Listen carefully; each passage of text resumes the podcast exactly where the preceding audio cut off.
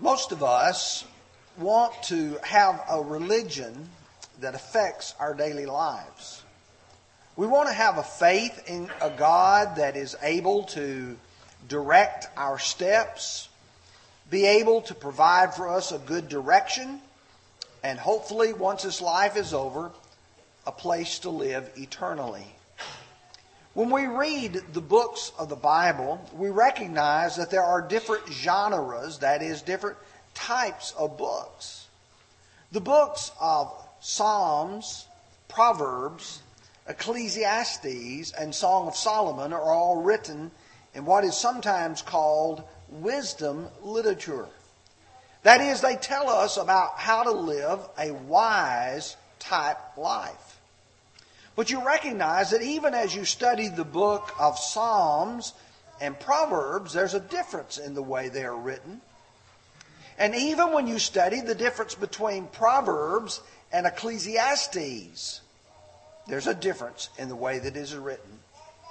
When you get to the book of Ecclesiastes, Solomon presents himself as the preacher. And what he's attempting to do is to take and help us see this world in which we live and to see what it will take for us to live a life acceptable to our God and eventually be able to live with Him eternally. We're going to study chapter 7 of the book of Ecclesiastes, the ponderings of the preacher that is Solomon as he looks at life and he begins to ask the question, what does it mean? Is it all grasping for wind? Is it all vanity of vanities? Or does life have some meaning? Chapters 1 through 6, which we have already studied, focus on the grim reality of a life without God. What if I choose to pursue pleasure? What if I choose to pursue possessions? What if I choose to pursue prominence, to be recognized? What if I choose to pursue intelligence, education, knowledge, understanding, separate and apart from God? Solomon, as the preacher would say, vanity of vanities, all is vanity, and striving or grasping for wind. But chapter 7 changes the focus just a little bit. It will focus on people living in a world of adversity. And can you be devoted to God in the face of difficulties, in the face of problems? The answer is yes. The last half of this book is going to focus on defiance. That is, do I stand and say to God, I will do it my way, and I'll think how I want to think? As the preacher, he ponders the purpose of life. And chapter 7 will have several powerful proverbs that help us to open our eyes and see things correctly. I've already suggested to you there's two basic ideas. Verses 1 through 14 will be the days of adversity. Verses 15 through 29 will be the defiance of the Almighty. Let's open our Bibles and let's read together as we read these first 14 verses. A good name is better than precious ointment and the day of one's death than the day of one's birth. Better to go to the house of mourning than go to the house of feasting.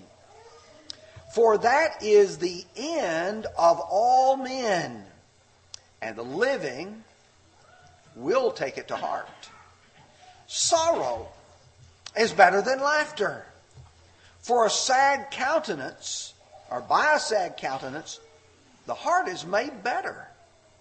The heart of the wise is in the house of mourning, but the heart of fools is in the house of mirth. It is better to hear the rebuke of the wise than for a man to hear the song of fools. For like the crackling of thorns under a pot, so is the laughter of a fool. This also is vanity. Surely oppression destroys a wise man's reason, and a bribe debases the heart. The end of the thing is better than the beginning. The patient in spirit is better than the proud in spirit. Do not hasten in your spirit to be angry. For why, or for anger rests in the bosom of fools. Do not say, Why were the former days better than these? For you do not inquire, inquire wisely concerning this. Wisdom is good with an inheritance and profitable to those who see the sun. For wisdom is a defense as money is a defense. But the excellence of knowledge is that wisdom gives life to those who have it. Consider the work of God. For who can make straight what he has made crooked? In the days of prosperity, be joyful. But in the day of adversity, consider. Surely God has appointed the one as well as the other. So men can find out nothing that will follow him. Now, I'm sure that many of you, as you have heard that read, begin to think in your minds, maybe this is like the book of Proverbs, where you have a proverb stated, and then you'll have another one stated, and then you'll have another one stated, and as not as if they're following some sort of theme, but these are. In fact, I would recommend to you, as you read the book of Proverbs, read a chapter. Come back and read the chapter again. Now come back and read it one more time. Ask yourself the question what is Solomon, the preacher, pondering to try to get me to think about? Well, he's going to echo some things that he has already discussed in the previous chapters. And that is, you look at man, you look at his condition, you look where he's at, and he's in a pitiful condition. For just a few minutes, let's do an expository type lesson going through verses 1 through 14. A good name is better than precious ointment, and the day of one's death and the day of one's birth. Well, I've heard Solomon before talk about a good name. In fact, Proverbs 22, verse 1 will emphasize the good name. But you see, what Solomon is focusing on here now is the name that a person has built. That's the reason why he says the day of one's death is better than the day of one's birth. When you're born, you have no reputation. You have no name. However, after you have lived a long life of wisdom and devotion to God, then you do have a good name. It's only those with a good name that the day of their death is better than the day of their birth. When you read Proverbs 22 1, a good name is to be chosen rather than silver, or great riches and loving favor rather than silver and gold. But I think the key verse that pulls us out of Proverbs 10 7, he said, The memory of the righteous is blessed, but the name of the wicked will rot. Every one of us know godly people who have been a part of this congregation who have passed on, and we still remember those people. And their name is blessed, their memory is blessed. We think about these people with fond memories.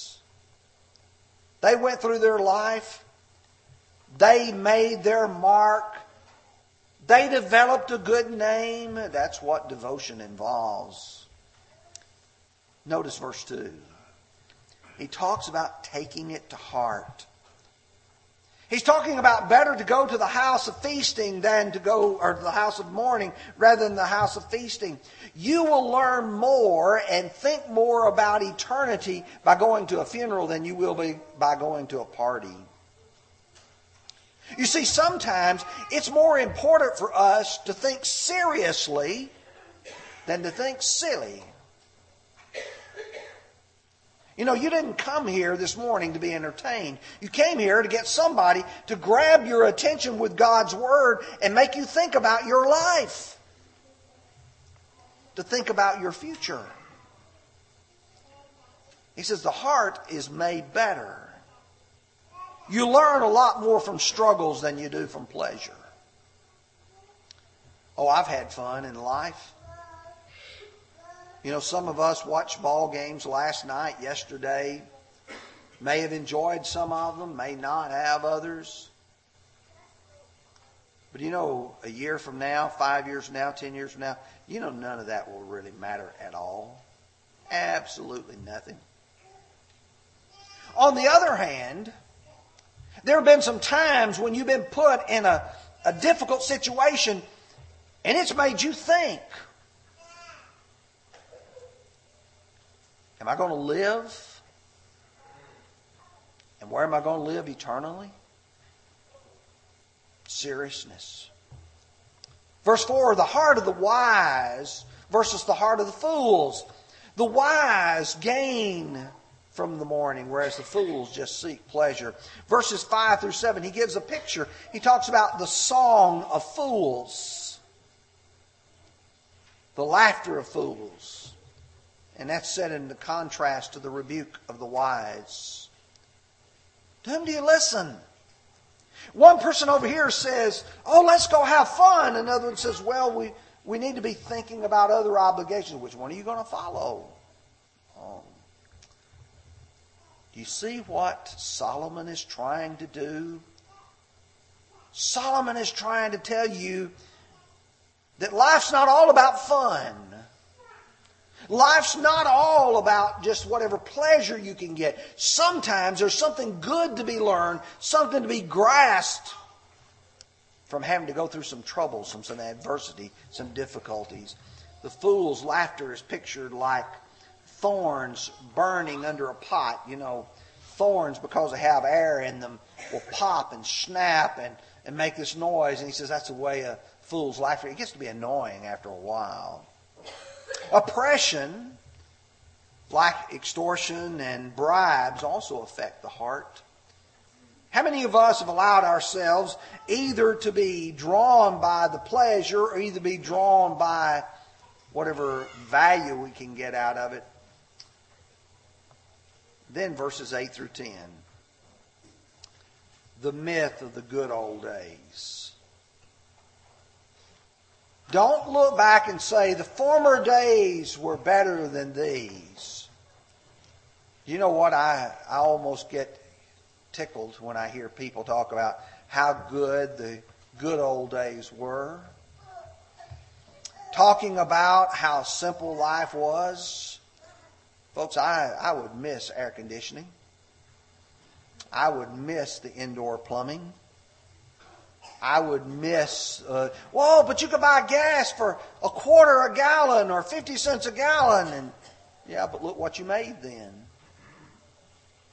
You see, people who live in the past look at it with rose colored glasses on. All they see is what they want to see.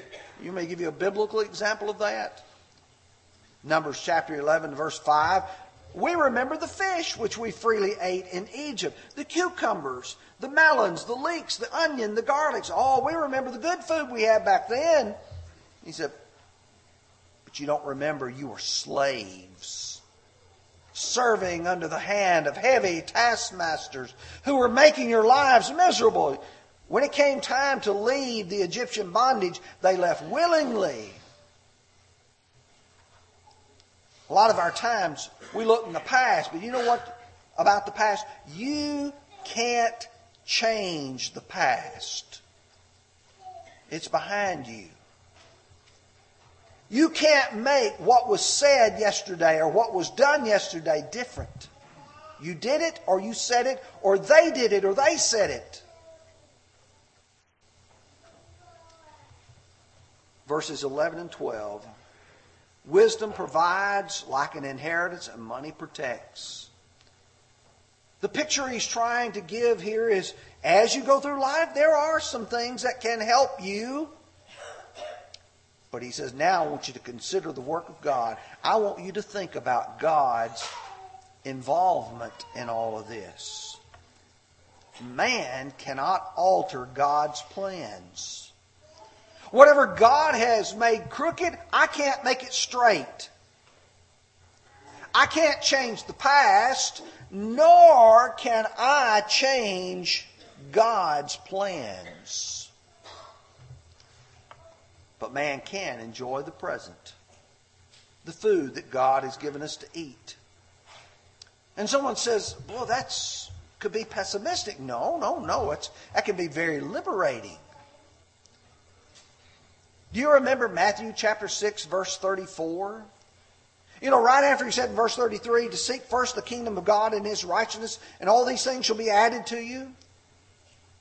And then he says in verse 34, do not worry, do not be anxious for tomorrow. For tomorrow will worry about its own things. Sufficient for the day is the trouble thereof. Every day has enough trouble of its own. I don't need to go back to, to look at the past. I don't even need to, to think about how can I change the future. I need to take today and do what's right today. Can you be faithful today? Well, sure, I can be faithful today. When tomorrow comes, we'll try to take care of that day. Man can't even perceive the future apart from God's revelation. I don't know what tomorrow may bring forth. So I've got to take today.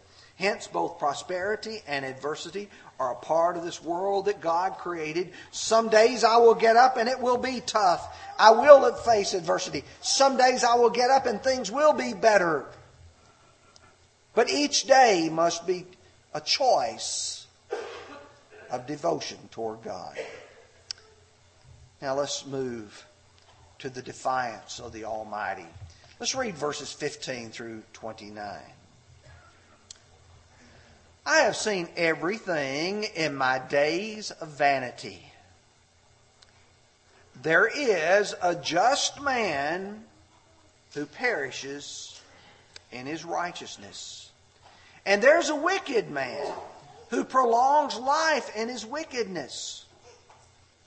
Do not be overly righteous, nor be overly wise, for why should you destroy yourself? Do not be overly wicked nor foolish. Why should you die before your time? It is good for you to grasp this. And also not remove your hand from the other. For he who fears God will escape them all. Wisdom strengthens the wise more than ten rulers of the city.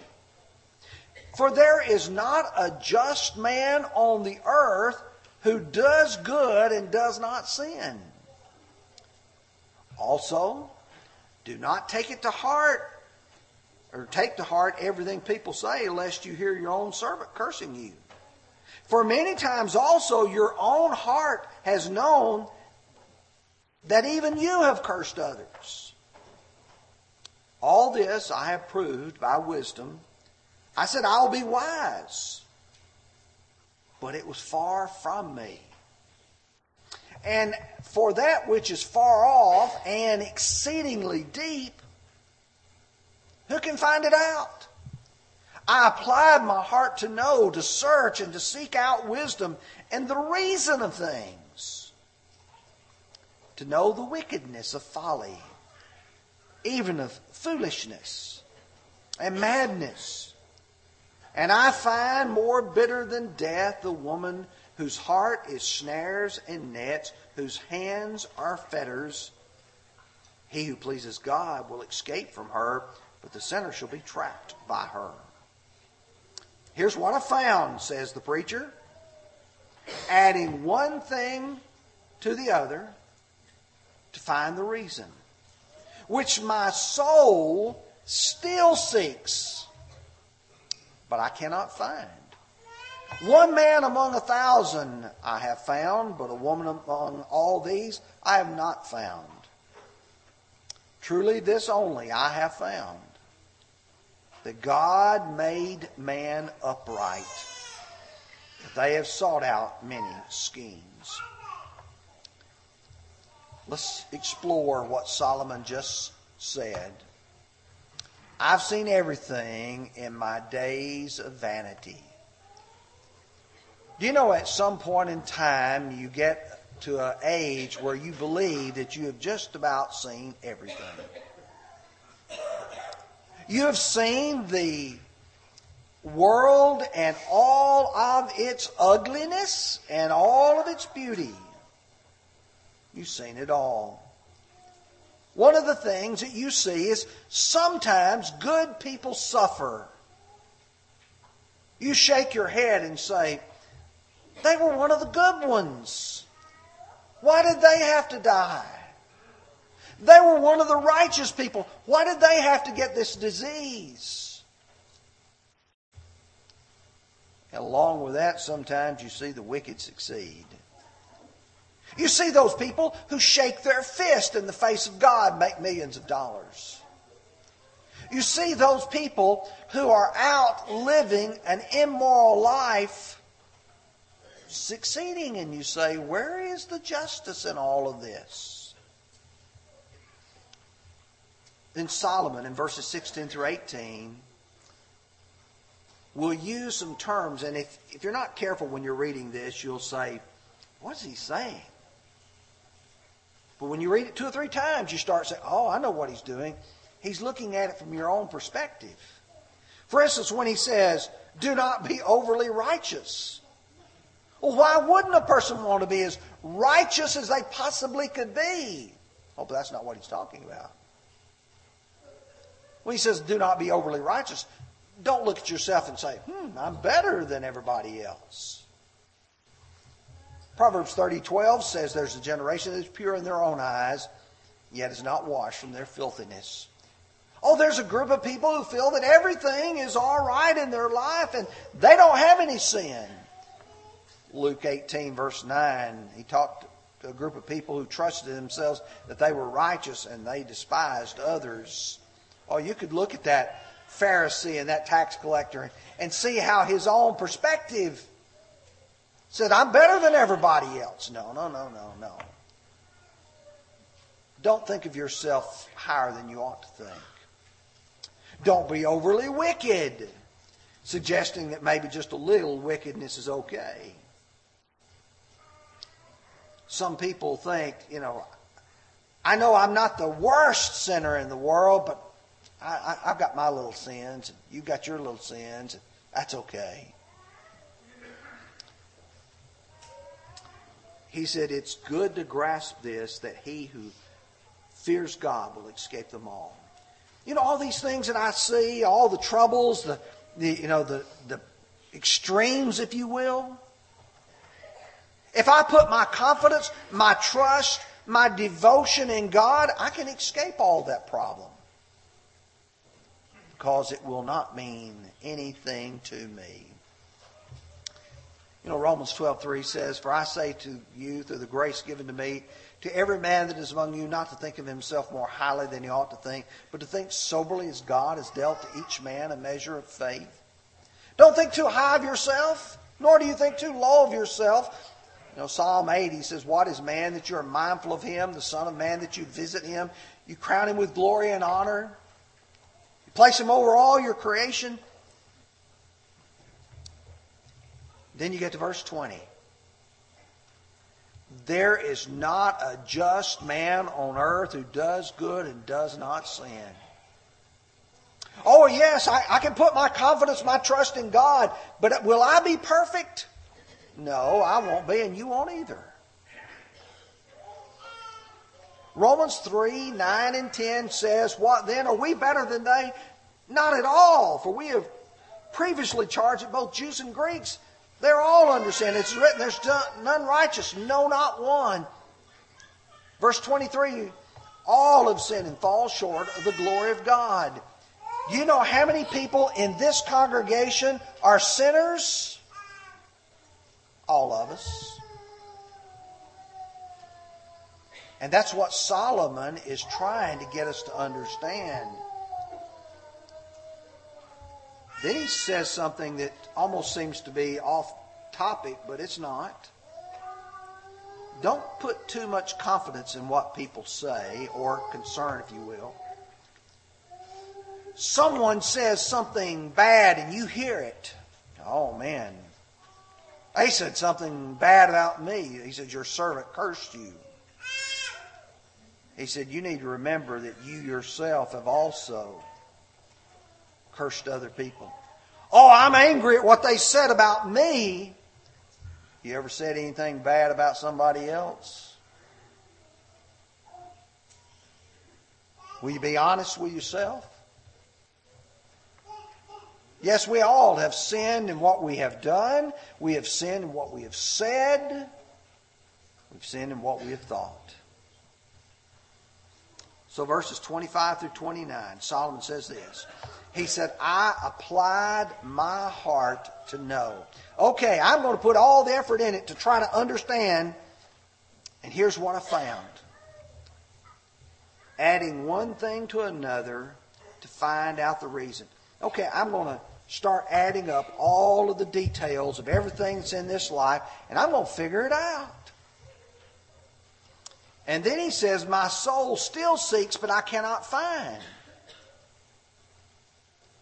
Here's the problem none of us are intelligent enough to be able to figure out life without God. That's what Jeremiah said, Jeremiah 10 23. Oh Lord, I know the way of man. It is not in man that walks to direct his own steps. You can take all of the philosophers and all the educational institutions, and you can take all of these philosophers on television, and you can put them all together in a room and say, okay, what's the meaning of life? And unless they refer to what God has said, what they're saying is worthless.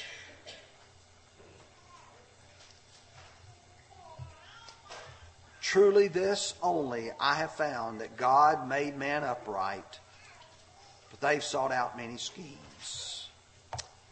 God didn't make you to turn out bad. In the very beginning, God created this earth. He planted a garden eastward in Eden. And in that garden, He placed Adam and Eve. And God never desired that either Adam or Eve sin, but they did. You were born into this world a beautiful little baby, smiles all around. But as we grow up, we choose to do wrong. And God did not make us to be that way. We chose it. And here's what you notice. Solomon, as the preacher ponders the adversity of life, the sinfulness of man, and realizes that God didn't intend us to be that way. What does God want? 1 Timothy 2 4, He desires all men to be saved and to come to a knowledge of the truth. 2 Peter chapter 3 verse 9, He's not willing that any should perish, but that all should come to repentance. God so loved the world that he gave his only begotten Son, whoever believes in him should not perish but have everlasting life. Oh, yes. God wants us to be saved. And the only way to enjoy what this world has to offer is to realize that God's way is the only way to joy and peace and a future. The New Testament teaches the same lesson. In John chapter 10 and verse 10, and this is where I want to end, the thief does not come except to steal and to kill and to destroy. I have come that they may have life and that they may have it more abundantly. God loves you. And what Solomon has presented to us in chapter 7 is God wants you to be saved. If you will think, if you will consider it, if you will take it to heart, you'll realize this world doesn't offer you all the, the pleasures that God wants you to have. He offers it. But you've got to follow Him. We're going to sing the song, What Will Your Answer Be?